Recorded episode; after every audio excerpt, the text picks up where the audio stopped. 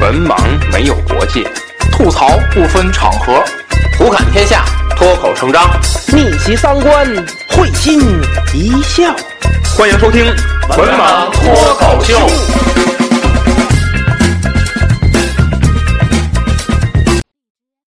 大家好，欢迎收听最新一期《文盲脱口秀》，我是卫士。哎，我是安飞。咱们这期呢，就是我们录一期电影节目，嗯，咱那个叫什么影单？就别硬单推荐了，因为咱这几期我觉得有大烂片儿。哦，那 就是那就是文盲观影节目，哎，咱就是观影啊，观影。嗯还是通过线上录制的。哎这个我们这个 我们现在这主播所在的天津市啊，今年过年出去看电影，估计也没戏了。哎，对，我还想说这事儿，咱今年这个，呃，春节档不好说，我觉得都。不是人家贺岁啊，人家别的城市可以贺岁，咱贺岁不了了。对，我就觉得咱这个，因为之前什么呢？这个呃，之前这个官方的主流媒体也提出来，就是就是说这个非必要啊，不要聚集。啊，对反，正我，反正我啊，这个就在这两天，就我们录节目的这两天，看了看春节档的这个，呃，贺岁档、春节档、贺岁档的这个电影的排片儿，嗯，就是天津市也有，也有、哦，还有电影院，有有开，但是就是到跟前儿行不行，现在都是未知数， 哦，你不知道哪个区他就就就就不让开了。嗯，行吧，那就跟没说一样，其实开了白开了也也也也就也就是也就是开着，嗯，嗯反正再看吧，这有机会还是给大家录。嗯，对，不是嗯给嗯就是给大家录，就是只要我们看了一定录，嗯，对吧？对。啊，对对，应该这么说，看了一定录。对，看了一定录，那看不了也没办法。对，嗯，我们这期呢带来的是在二零二一年下半年，就主要是靠近年底上映的，呃，几部电影。哎，嗯，那我们的这个就是因为在就是这这我们之间互相就是穿插着吧，有看过的，有没看过的嗯啊、等于一共五部电影，没错儿。我看了四部，安老师看了三部。哎，嗯，那么呃，闲话少说，咱们就先点评一下第一部电影，叫《误杀二》。《哎，误杀二》这电影只有我看了，安老师没看。哎，对，呃，先我就先给安老师讲讲大概剧情吧。嗯，呃，这《个误杀一》你看上过次吗？啊？ 《误杀乌一》纱你一看过吗没有，没有，但是乌纱一口碑不错，这个是，其实我觉得二也还可以，它是一的那个延续是吧？不是，它延续了一的，就是一的叫什么呢？延续了一的那个套路。嗯嗯嗯，呃，主演还是肖央，但是是另外一个故事，哦，也是另外一个主角。嗯嗯，嗯，然后这个电影它主要讲的是，嗯、一个父亲他是他的孩子等着做心脏移植手术，他们靠着正规的渠道，就是他们因为这种手术得排队嘛，啊，就是你那个心脏移植你得有心脏啊，对吧？对对对，嗯，然后呢，好不容易排到队了之后呢，结果被他们这个呃当地的一个高层，就是市领导，嗯，呃，等于从中间呢就是走后门儿给截胡了，啊，因为那个领导的儿子也需要这颗心脏，哎，等于他们没排队，加塞儿就给弄弄走了。然后这个父亲就是肖央，嗯，这个父亲就急了，他就把那个医院给叫什么，给把把医院给给给控制控制住了，那个哇拿着枪，等于就是扮演了一把恐怖分子，啊，然后跟政府谈判，嗯嗯就讲了这么一个故事。嗯嗯，然后呢，最后这个结尾是这个父亲牺牲了。嗯，然后结果是肖央用他自己的心脏给他儿子换上了，等于就是那颗心脏还是没拿回来，啊就还是给那市长的儿子了，啊啊啊，就是这么一个故事。嗯嗯，然后这个你要说误杀这个扣题不扣题，反正第误杀第一部扣题，嗯呃，第二部呢其实也扣题，因为呃，其实这个父亲他这个导演自导自演的这出戏终极目标就是他自己被警察打死。哦，所以等于警察是一个误杀。等于警察中了他的圈套了。嗨，那他把自己包装成一个恐怖分子，而且他呃也在也明白，就是说那颗心脏他是要不回来的。嗯嗯嗯，但是呢，他等于就是在揭穿这个腐败行为的情况下，嗯，嗯，把自己的心脏给他儿子换上，但他也就是这么打算的。哦哦，然后呢，当当时拿了一把假枪，然后这个警察以为他真的要开枪，实际上他拿的是把假枪，警察就开火了。嗯嗯把他打死了，其实也也也算。然后你从这个层面上是个误杀，从另一个层面上来讲，你说误杀你怎么去理解？实际上就是副市长也在一定程度，呃，那个市长也在一定程度上杀了他，对吧？嗯，是要没他要不接这壶就没这么乱七八糟。对。然后呢，你要说市长的儿子也在一定程度上误杀了这个肖央的儿子，嗯嗯，对吧？就是你说误杀嘛，就是说对这个我我抢这心脏，我也不是说就针对你，对但实际上对我把这心脏抢走了，间接造成了就是我伤害了你。对，嗯，所以我觉得题是扣题，而且拍摄得也不错。他的监制又是陈思诚，啊，我觉得陈思诚挺喜欢鼓捣这个的。嗯，他就感觉特别喜欢走这种套路。嗯、对，就是这种悬疑啊、推理啊，他这种其实他这种推理还不是那种咱之前所说的那种特别严谨的本科推理。他就是那个他不是他他这个，首先他这个不是侦探小说，嗯，对吧？对对，这这啊这，对对对，所以所以就是悬疑惊悚就这一类的吧。嗯嗯嗯、然后整体的这个电影制作还是很有质量的。嗯嗯，但我给我的感觉就是没有第一部惊艳了。嗯，这为为什么呢？因为就是呃叫什么，就是我觉得我我就我看了网上的一些影评啊，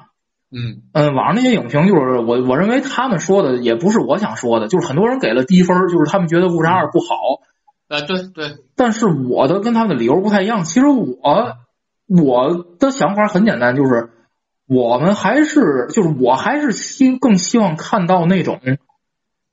就是你你他第一部和第二部他都在宣扬就是这种小老百姓与权力之间的抗争。嗯对，你第一部他描述的是肖央的女儿被，呃，也是那个就是市领导的儿子，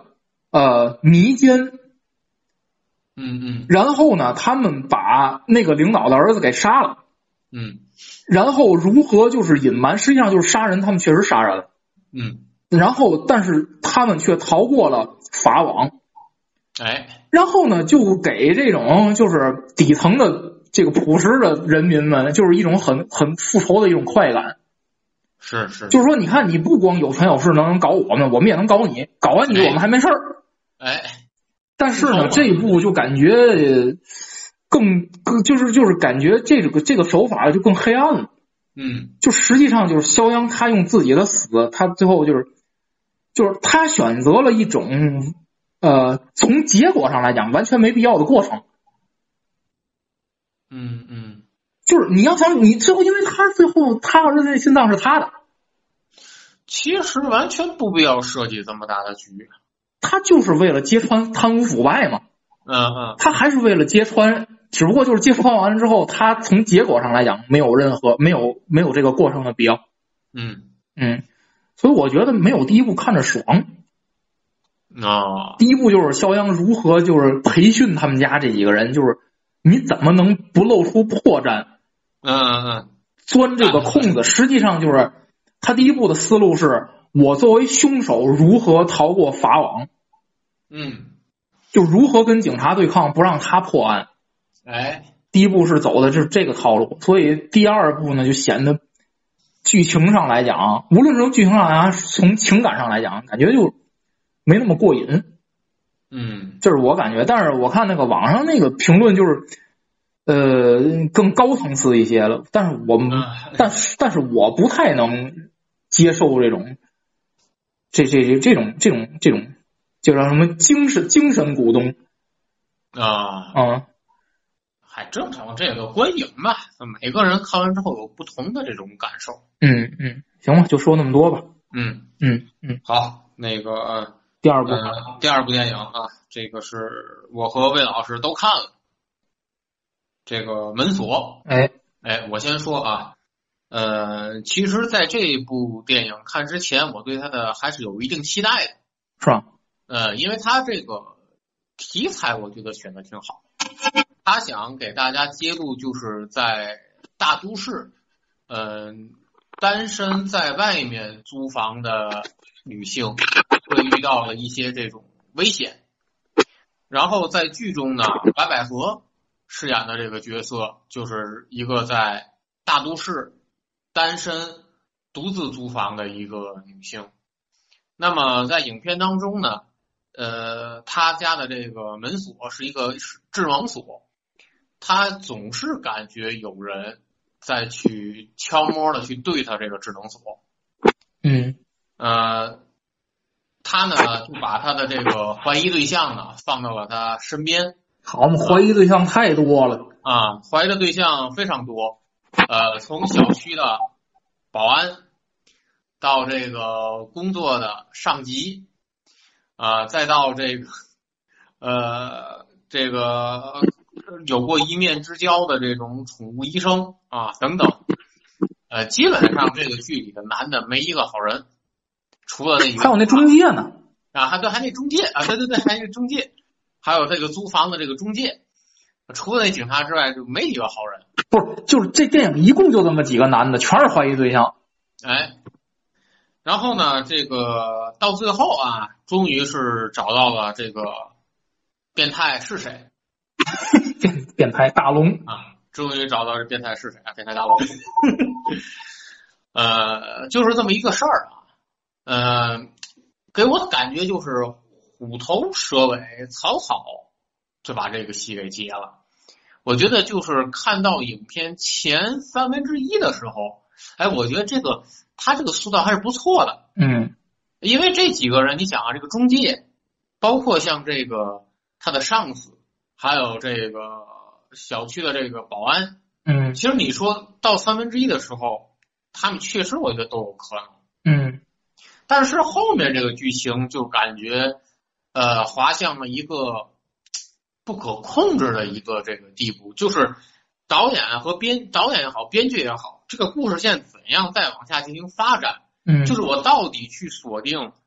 哪些人是真正的这个变态，哪嗯些人不是，在这个过程当中，我觉得他设计的不是特别的好。嗯呃，而且就是到后面，呃，这个剧情我觉得不是这么的这个严谨。嗯嗯对，你就像这个，呃，到最后就是知道这个宠物店的那个老板是个大变态，嗯就是这个地址他是怎么知道的，对不对？嗯，而且而且特夸张的是，影片用的是什么呢？就是这个人实际上已经多次潜入了这个白百合租住的房间当中。不是半夜搂着他睡觉，对呀、不是已经就多次潜入了。就这不是就是他是我我我这点没太看明白，就是他是给白百合下药了是吗？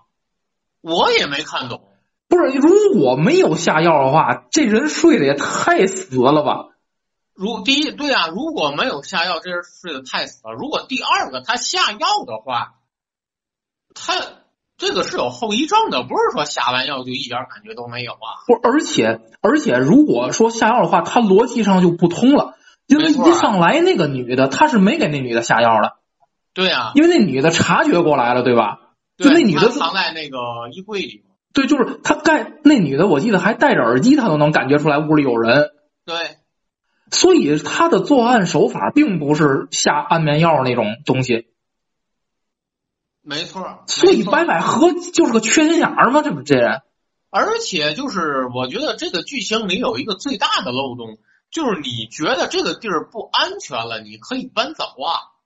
啊，对呀、而且她的这个闺蜜已经几次去邀请她了。嗯我所说的搬走，不是说我这彻底退租怎么怎么样，嗯嗯我就这几天我可以尝试着不在这住，嗯嗯，对吧？嗯但是在剧中就感觉白百合从来没这么想过，嗯就是这明明已经她觉得不安全，已经不对劲儿了，但是我还要在这住。这嗯图的什么呢？对吧？我觉得这个也是剧情的一个漏洞。还有一个就是刚才魏老师所，就是我俩一直刚才和魏老师说的这个，就这个，你说这个它是会不会是白百合想的，还是说真实存在的？不是，事后应该证明那是真实存在的。因为他在那个对啊呀和那和那个白百合对峙的过程当中放出来那段录像了。对呀、对呀、那我觉得这从逻辑上就非常就不通。就这人睡觉睡得也太死了，我就我就我我就是这一点感觉。而且就是说白了，这个，呃，就是你如果这人真采取下药的话，这个当事人不会任何后遗症没有的。对呀、他起码早上起来他觉得脑袋疼，他也不对劲儿吧？对，身上他肯定会出现反应，嗯，对吧？就是影片当中，就是感觉这人就是早上起来神清气爽，发现屋里不太对，这个嗯说不通，嗯这个说不通。嗯，而且到最后太假了，这个追捕过程。我觉得最后这段动作戏是整个给电影拉胯的一个。没错，我觉得太假了，就显得这个大反派就是设计了很大的一个局面。而且我呃，你提到这儿还有一个漏洞就是，呃，这个呃大反派请白百合吃饭，在一个这个很有档次的餐厅里头，嗯就是怎么会就被他逮住了，被大反派逮住了？那是一个热闹的地儿啊。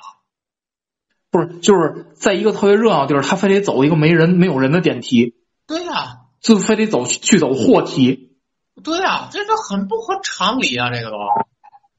你在那个地儿的话，咱不说百分之百吧，起码有百分之九十的概率他是可以甩掉这个变态的。你商场吗？我天哪，商场的多少人啊？嗯，是的，反正我觉得就是前期三分之一给我的感觉还可以，到后面真的是特别的这个拉胯。嗯嗯剧本儿的设计，包括像导演可能这个后期的这个制作也是存在问题。演员我觉得反而感觉还还可以。哎，呃，白百合演的，我觉得就是很挺正常。比较让我惊艳的是这个范丞丞的表演，哦我最开始没认出来，哦，而且他确实演的这个前期他这戏做的挺足的，就是他身上这个怀疑的点，那气质是对的。气质是对的。嗯当然说到后期，那那是剧本啊，那也不是他他演的问题，那是嗯剧本的设计问题。呃，嗯哦但是演员我觉得还是可以的。但是呢，这个一个好的题材，就是你在编剧当中，你怎样想把这个通过合理的艺术夸张，给它浓缩到这个小的剧本里。我觉得这个是导演和编剧需要下功夫的地儿，嗯他这点儿处理的不太好，嗯所以说导致整个后面这就垮了。嗯嗯好吧，这部电影我想说这么多，魏老师还有什么补充的？嗯，我就想补充一点，就是这个电影是我跟我媳妇儿一块儿看的，嗯然后这个电影就是我作为男性，可能我没有那么感同身受，嗯嗯嗯，但是我媳妇儿是个女性，虽然她不哎能代表，虽然她不能代表所有女性，嗯对吧？但是起码她她在我们家她是唯一的女性，对吧？嗯，对，就是我们俩看完之后讨论了一下，就是这个电影没有给我们俩一种感觉，就是害怕自己一个人在家的感觉，哦，所以我认为他失败了。嗯就是我举一个不恰当的例子，因为我看这种惊悚恐怖的电影不多，嗯，但是我看那种科幻大片儿比较多。哎，我在就是我在上高中，上高中嗯好像上高中吧，看的《变形金刚二》，嗯看完变形金刚，看完变形金刚二从电影院出来，走这一路，嗯我就感觉每一辆车都是变形金刚，啊，就是我都感觉就是当我从一辆车旁边走过的时候，我感觉它随时就要变。嗯嗯这是一个电影能带给人的最直观的一种影响，哎，但是这个电影没有。嗯而且我之前虽然看恐怖片比较少，但我每次也看一，就是也看过一些。嗯我我认为好的惊悚的片子，好的恐怖的片子，它是会给人一种影响。起码就是最俗最俗就是这个电影拍的要是真的好，你至至少你当时那天看完了，你晚上不敢一个人睡觉。哎，对，但是这个片子没有给我没有给我这种感觉也就罢了，但我媳妇儿作为一个女性来讲，她也没有给我媳妇儿这种感觉，啊，所以我觉得是遗很遗憾的地儿。嗯，题材很好，就是没做好。嗯嗯嗯，好吧，好那个，嗯呃，下一部是魏老师看的一部电影啊，这个我没看，呃，穿过寒冬拥抱你，哎，哎，这个电影啊，这个这一声叹息，就是就属于那种就是看完遗憾终生的那种电影。哦，嗯，呃，首先是这样的，就是当时我跟我媳妇儿商量着，就是说要去看，嗯，因为我跟我媳妇儿现在就是属于不不再像那个，就你记得好几年前那阵儿，嗯嗯我一个月，我天，一个月看十几部，嗯啊，那阵儿还写一个那个专栏儿。对，我们就那俩个现在啊，没有那么多时间。就暑假还还看什么那个超能太阳啊鸭那种，对对对对对，就是我们俩现在就没有那么多时间去院线看电影了，已经。嗯所以呢，就是每次要上，就是好不容易有时间能出去看一会儿电影的时候，我们俩都会商量一下，嗯肯定是会要把这个时间，呃，给它利用的，就是利用价值给它最大化。嗯当时呢，有这么几部电影供我们选择，一个是穿穿过寒冬拥抱你，还有一个是那开心麻花的那个礼貌扮太子。哎呦天，然后呢，当时我想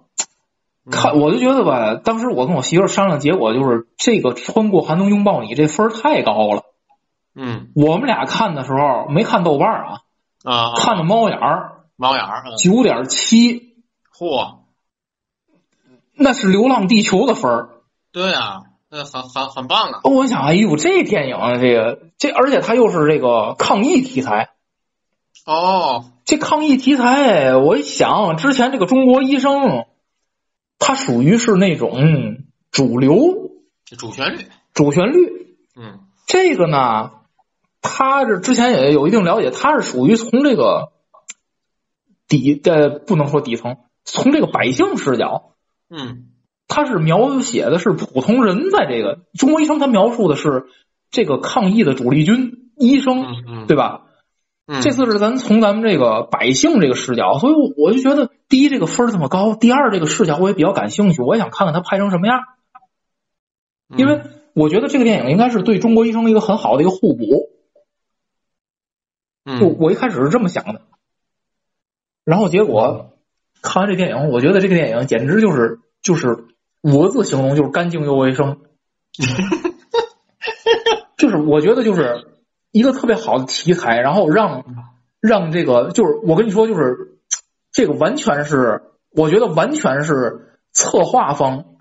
这个、嗯这个编剧这个这些导演这些监制制片的这这些个全要背全锅的，啊，就这个剧本首先就不行，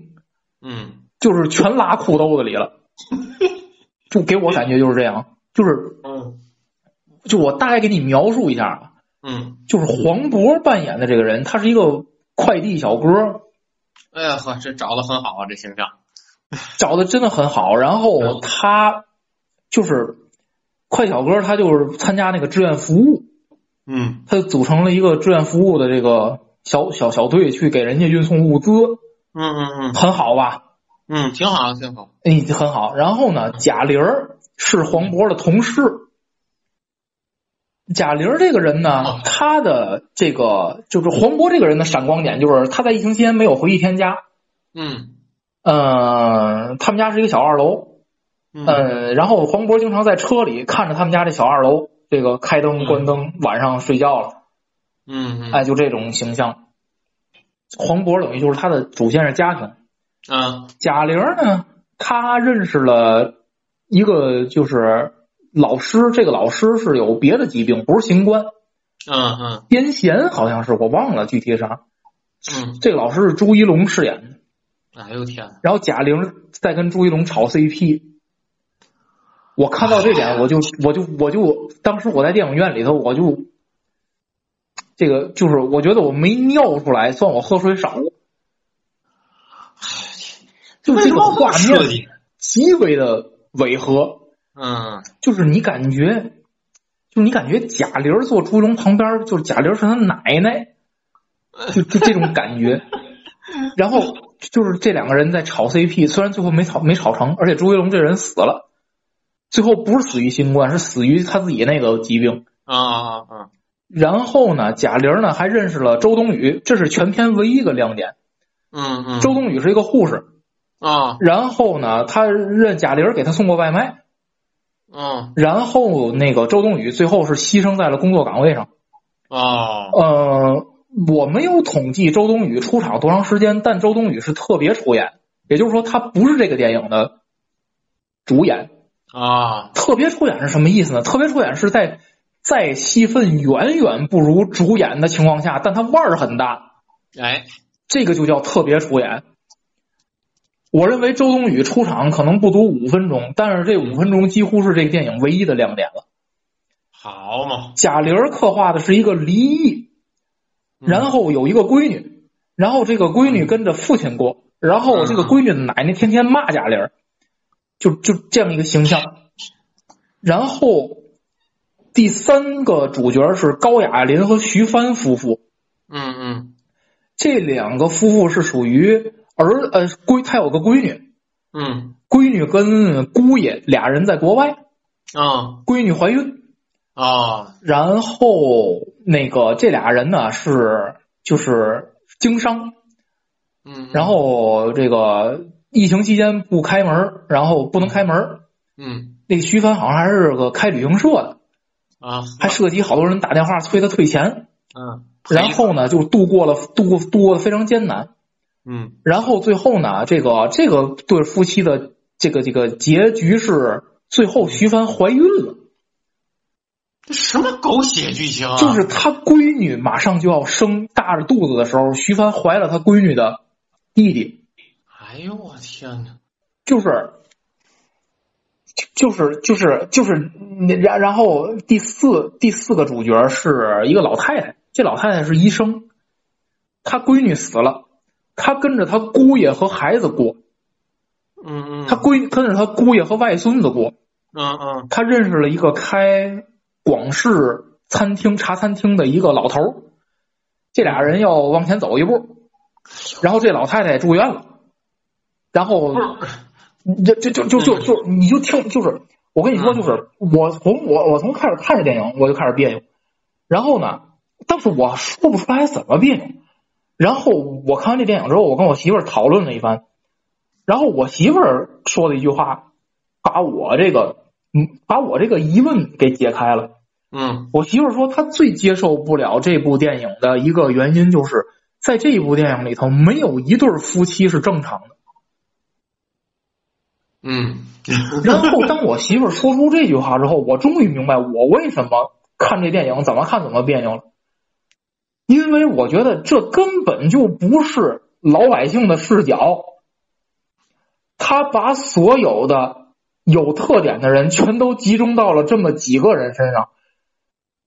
即使这里边有真人真事儿，我也不愿意相信他是真的了，啊因为他给我看的就是那么假，他给我的感觉就是那么假。他甚至不如我看微信微信公众号。我认为艺术是要来源于生活，嗯艺术也是是是需要高于生活，但是如何正确的处理艺术，就是如何让艺术正确的展现在观众面前，是需要下功夫的，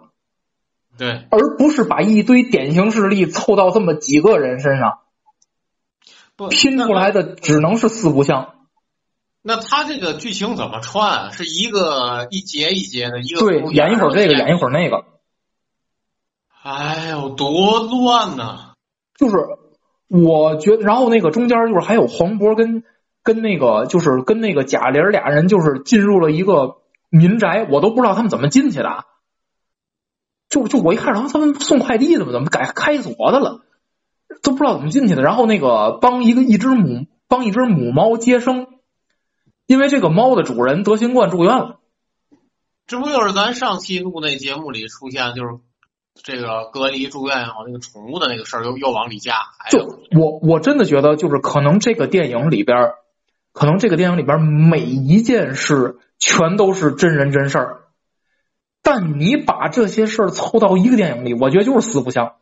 什么什么呀？这个就这听着电这影个里剧本儿，就这电影里，我感觉没有正常人，就是而且就是那个老太太，就是她不跟那个嗯嗯，跟那广东老茶那个，就是想打算就是再再再就是叫什么再往前迈一步嘛，咱天津人讲话对对对就黄昏恋嘛，因为他老伴儿死了，那个也是老伴儿死了好像，对，然后吧，这老太太竟然还劝她姑爷再再再再再找一个，然后她姑爷都没找，她自己找了一个。什么就呀？这都就就我就感觉就是整个这个这个电影，这个电影，我觉得，我觉得他不如就照着一个典型实力拍，都比他拍成这样强。哎呦我天，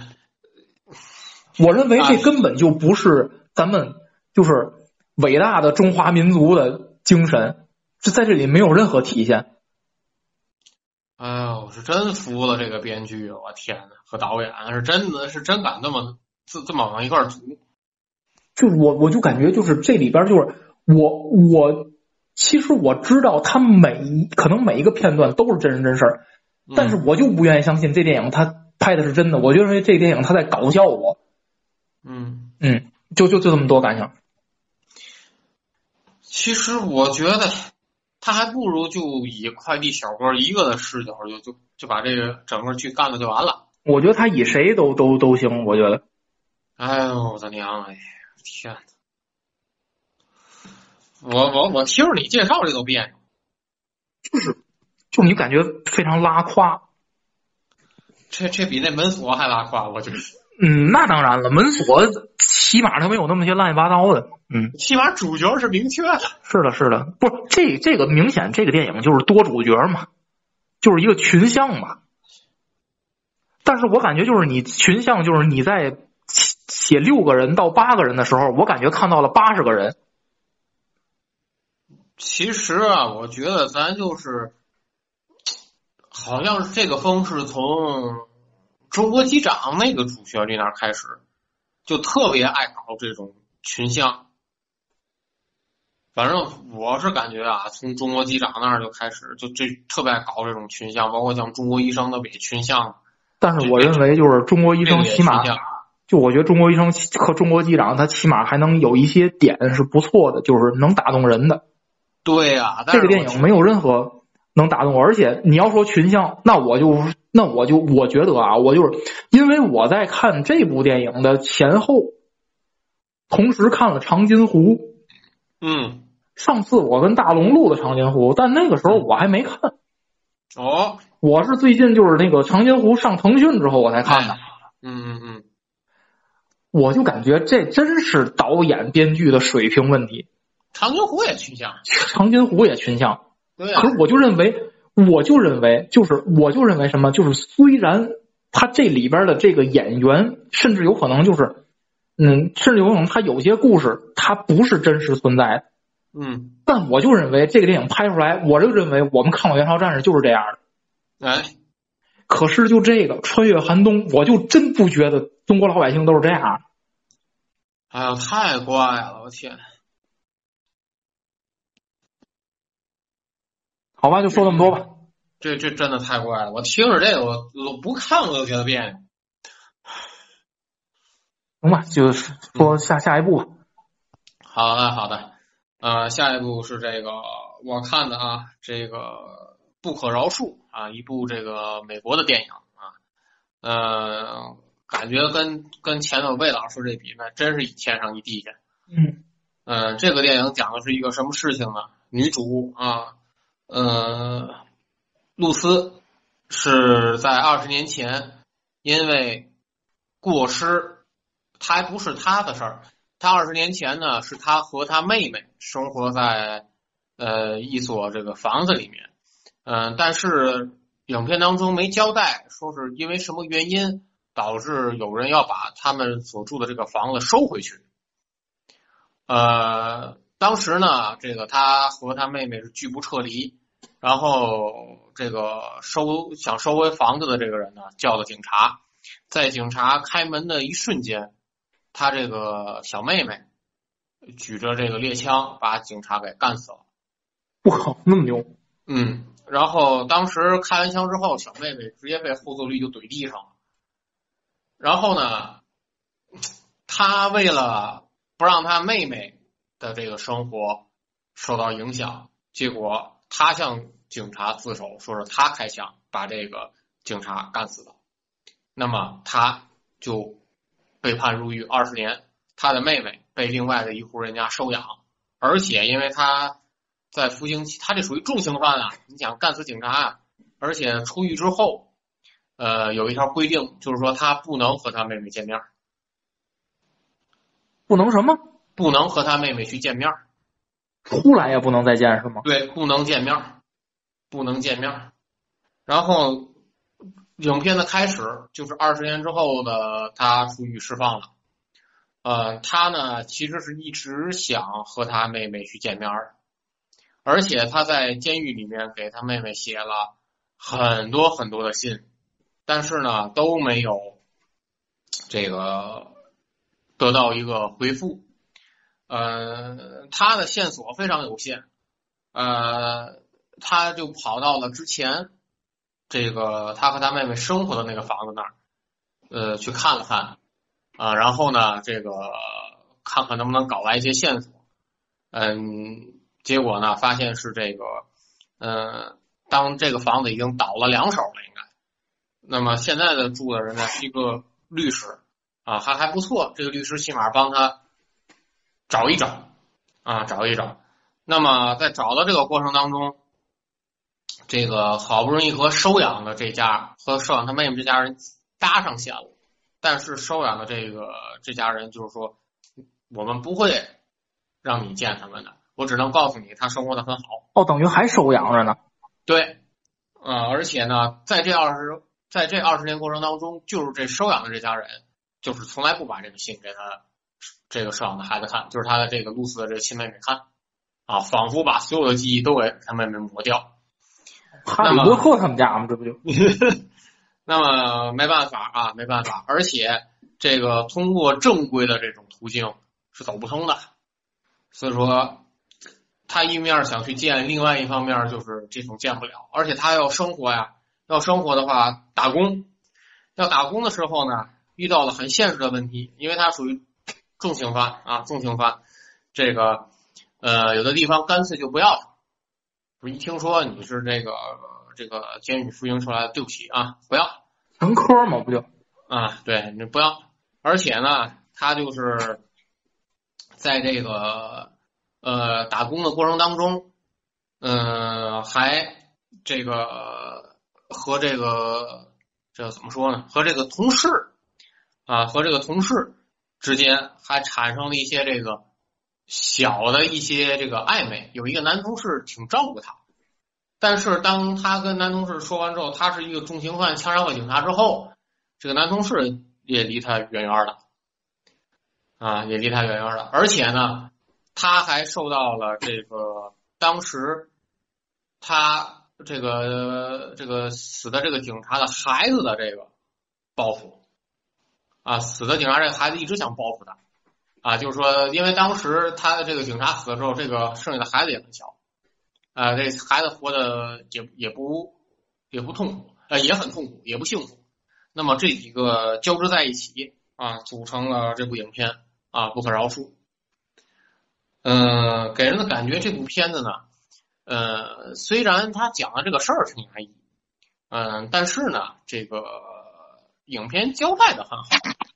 他所有在这些表示到压抑的地方的时候，他会留出一段这个空白，就是没有声音啊，就是光是看女主的这个表情的这个演绎，呃我觉得这个是特别好的。呃，要么呢就是这个看这个女主的这种发泄啊，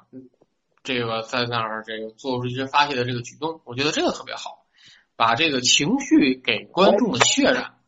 嗯非常到位啊，非常到位。而且呢，他这个事情的这个讲述呢，不是说平铺直叙，他是从这个女主出狱开始，一点儿一点儿通过插叙，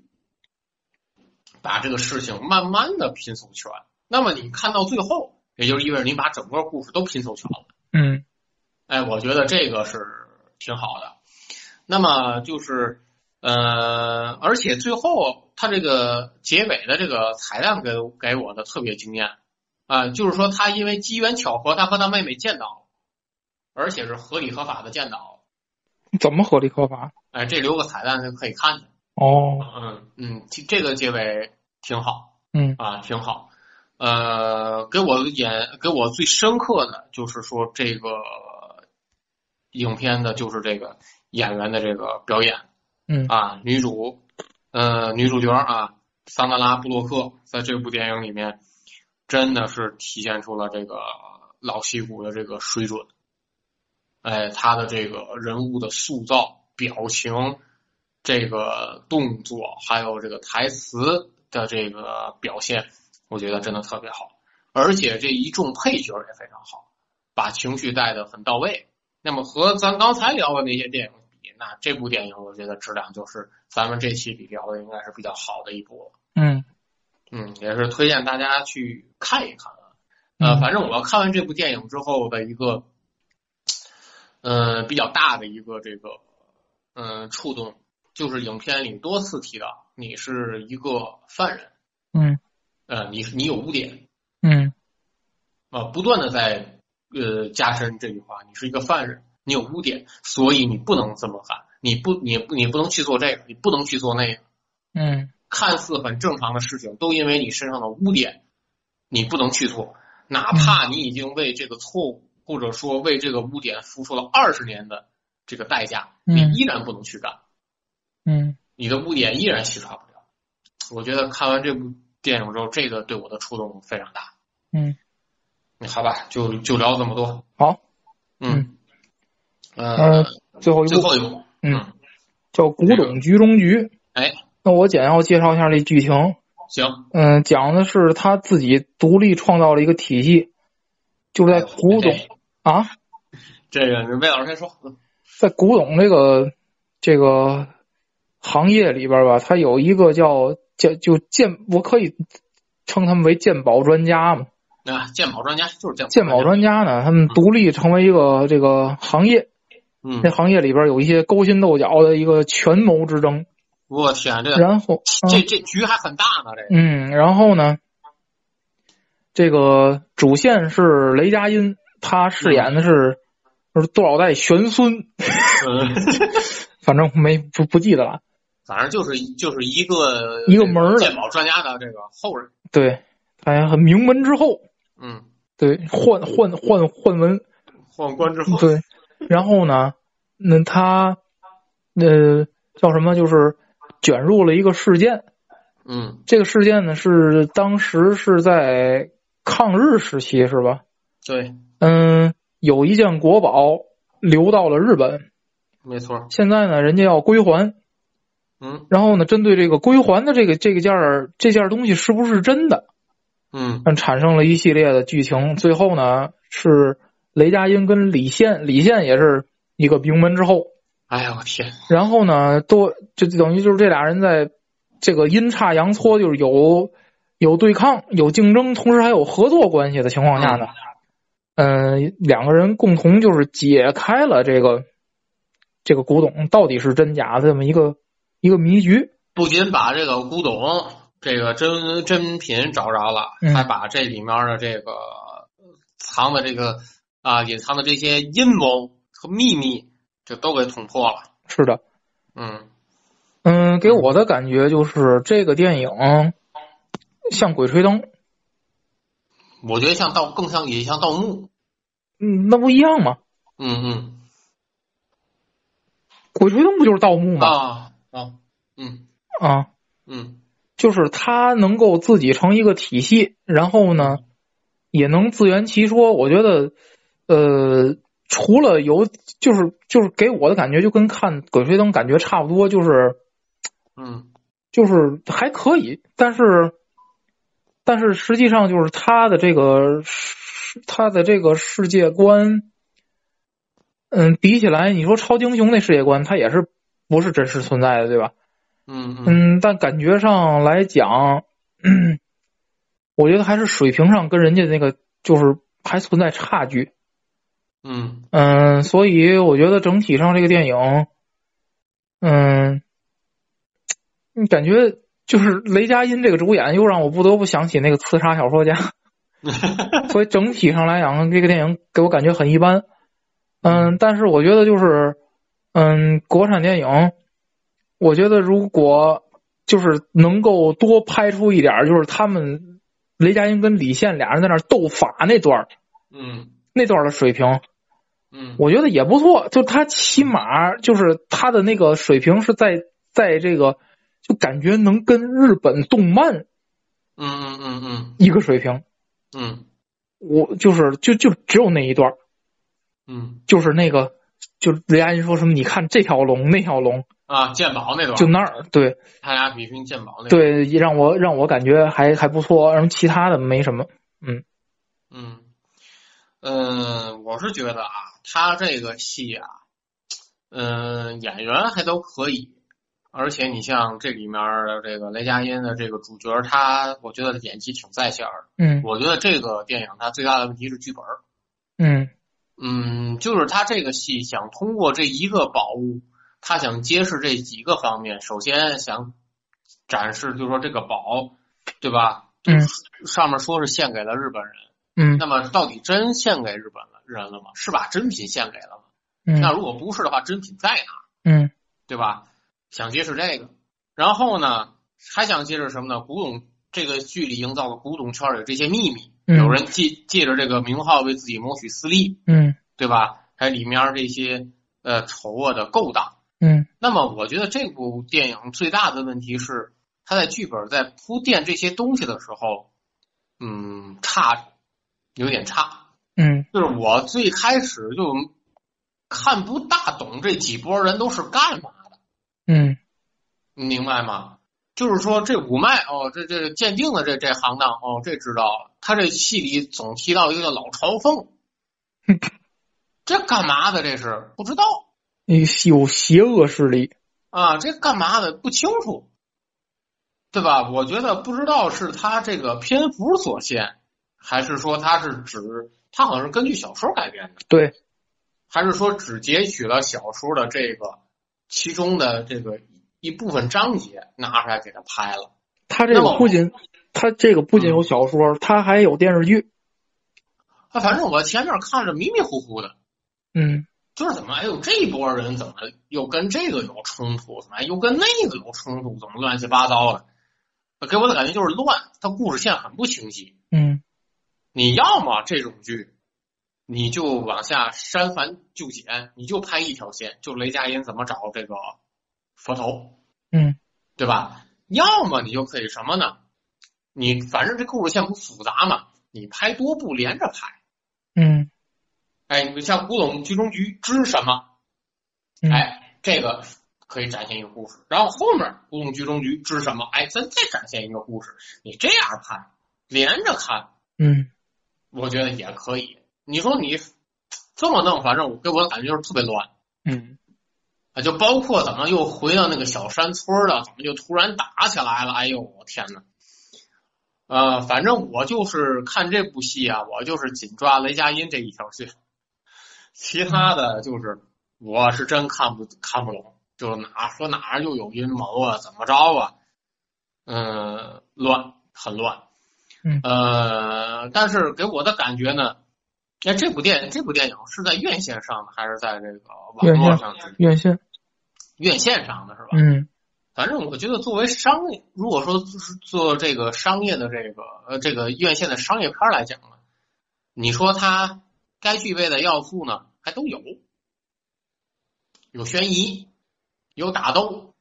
对吧？还有这个呃这种斗法的这种解密，哎，反正嗯、呃基本具备了一个商业片儿的这个特点。但是我觉得还是那句话，剧本上再改一改，也许会更好。嗯嗯，嗯，没什么特别那什么的，就是一一般的一部国产的这种商业片儿。对，所以我最后想说啥呢？就是我觉得《古董局中局》它是它是现如今国产，就是现如今中国电影对商业片儿最集中的一个理解，就是他们认为商业片儿就是这样的。就做出来这样，但是对其实它里面能提高的东西还有挺多的。其实也用不着，我觉得多少再什么的投资，你把剧本好好弄一弄，我觉得就就挺好。嗯，对，所以我我我觉得就是《古董局中局它》它非常典型，其实它比它远比《穿过寒冬拥抱你》要典型。对，对就是如果没有疫情的话，会是不会有《穿过寒冬拥抱你》这种电影存在的。没错儿。但是无论有没有疫情，都会有《古董局中局》这样的电影存在。哎，所以，呃，我觉得这个，我觉得就是就是什么时候嗯这个商业电影也能够向我和我的家乡学一学。哎，嗯嗯，就是那种主旋律的，又好看，又宣扬正能量，嗯，嗯，又主流，对吧？嗯又有二十四个字 儿，我觉得人家这是就是一种水平，嗯，对吧？就是我实际上就是这就是一个主题教育宣传片儿，可是你还得花钱来看，哎还那么高的票，房啊，润物润物细无声的那种。还那么高的票房，嗯而且我觉得就是包括长津湖嗯水平也非常高。嗯，咱不要说就是有那种集体组织观看那种行为，啊啊它啊造成就算是没有，它票房也不会低，嗯，它起码十亿对，能保证。所以我觉得，我觉得就是说，呃还是说看，嗯，这还是见水平，我觉得还是见见见见水平。对，就是你这个八亿的、十亿的这个电影，跟这个二十亿、三十亿、四十亿、五十亿那个，人家五十亿自然有五十亿的的理由。没没错儿，这个不是说我光请几个流量明星就都能解决的。就我觉得现在就是中国形成一种模式，就是就就这种这种五亿到十亿票房这种电影，我感觉都是差不多。嗯，对，一个模子请几个流量明星，对找一个像这种有点悬疑的一个剧本儿，然后铺设一个很大的一个局，从头一演到尾就好对了。，就所以我不知道《国董局》最后票房是多少，但是它就其实也是在这个水平线上的，嗯，这明显是商业片儿了。就就不能说它不好，但是嗯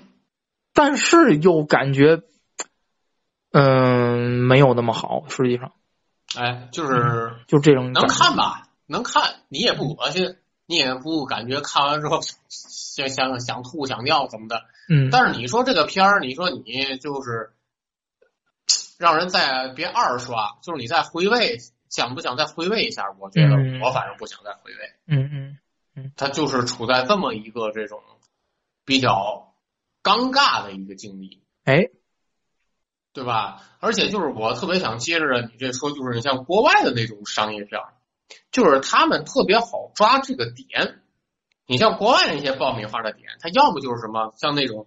呃巨石强森那种动作、个人英雄主义，嗯他这点就会给的特别的突出。嗯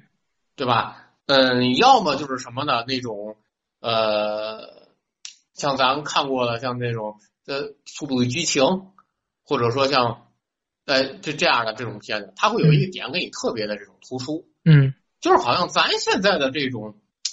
呃是这种流水线儿这种商业片儿，我觉得还突出不出来其中的一个点。就你是说这个，你你说感觉这就个是它主要嗯打的卖点是什么？你说是流量明星，我觉得不算吧，还是说这个这个这个古董这种解密，我觉得也靠不上，后面就没啥解密了就，嗯。对吧？反正就挺尴尬。就是国产的那个，就是最典型国产商业片儿，就是让你爽的呗，也不是那么过瘾；哎，让你烧脑的呗，它也不是那么难。对，然后呢，就是说你最后就留一个特别大的一个，就是就是要留一个特别大的扣子吧，嗯也没有。然后我就是那个感动的哭的你稀里哗啦的吧，也也没有。嗯就是感觉就是没有，嗯，也就是什么的，就让你特特受教育吧，也没有，就什么都有一点，嗯，跟什么都没有也一样，嗯，也一样，嗯啊，就挺挺挺尴尬的这种嗯片，嗯，嗯，行吧，那说那么多，好，嗯嗯，我们今天给大家带来五部电影，有嗯有推荐的，就这不要说有我们觉得不错的，也有我们觉得不好的，哎，是吧？对，嗯嗯、呃然后呢，后续我们会来为大家带来更多更多电影，然后争取能录个贺岁档，但是要看我们这边疫情的情况。没错儿。嗯，行，那就就马上过年了嘛，也给大家拜个拜个年，哎，好是吧？啊祝大家这个春节愉快。啊，嗯新的一年，哎啊，平平安安，万对事对如意。对对对对对，也希望疫情别再别再别再有了有了，太耽误事儿了，嗯什么也干不了啊。对对对，行，好那就本期节目就到这儿，嗯，好，大家再见。再见。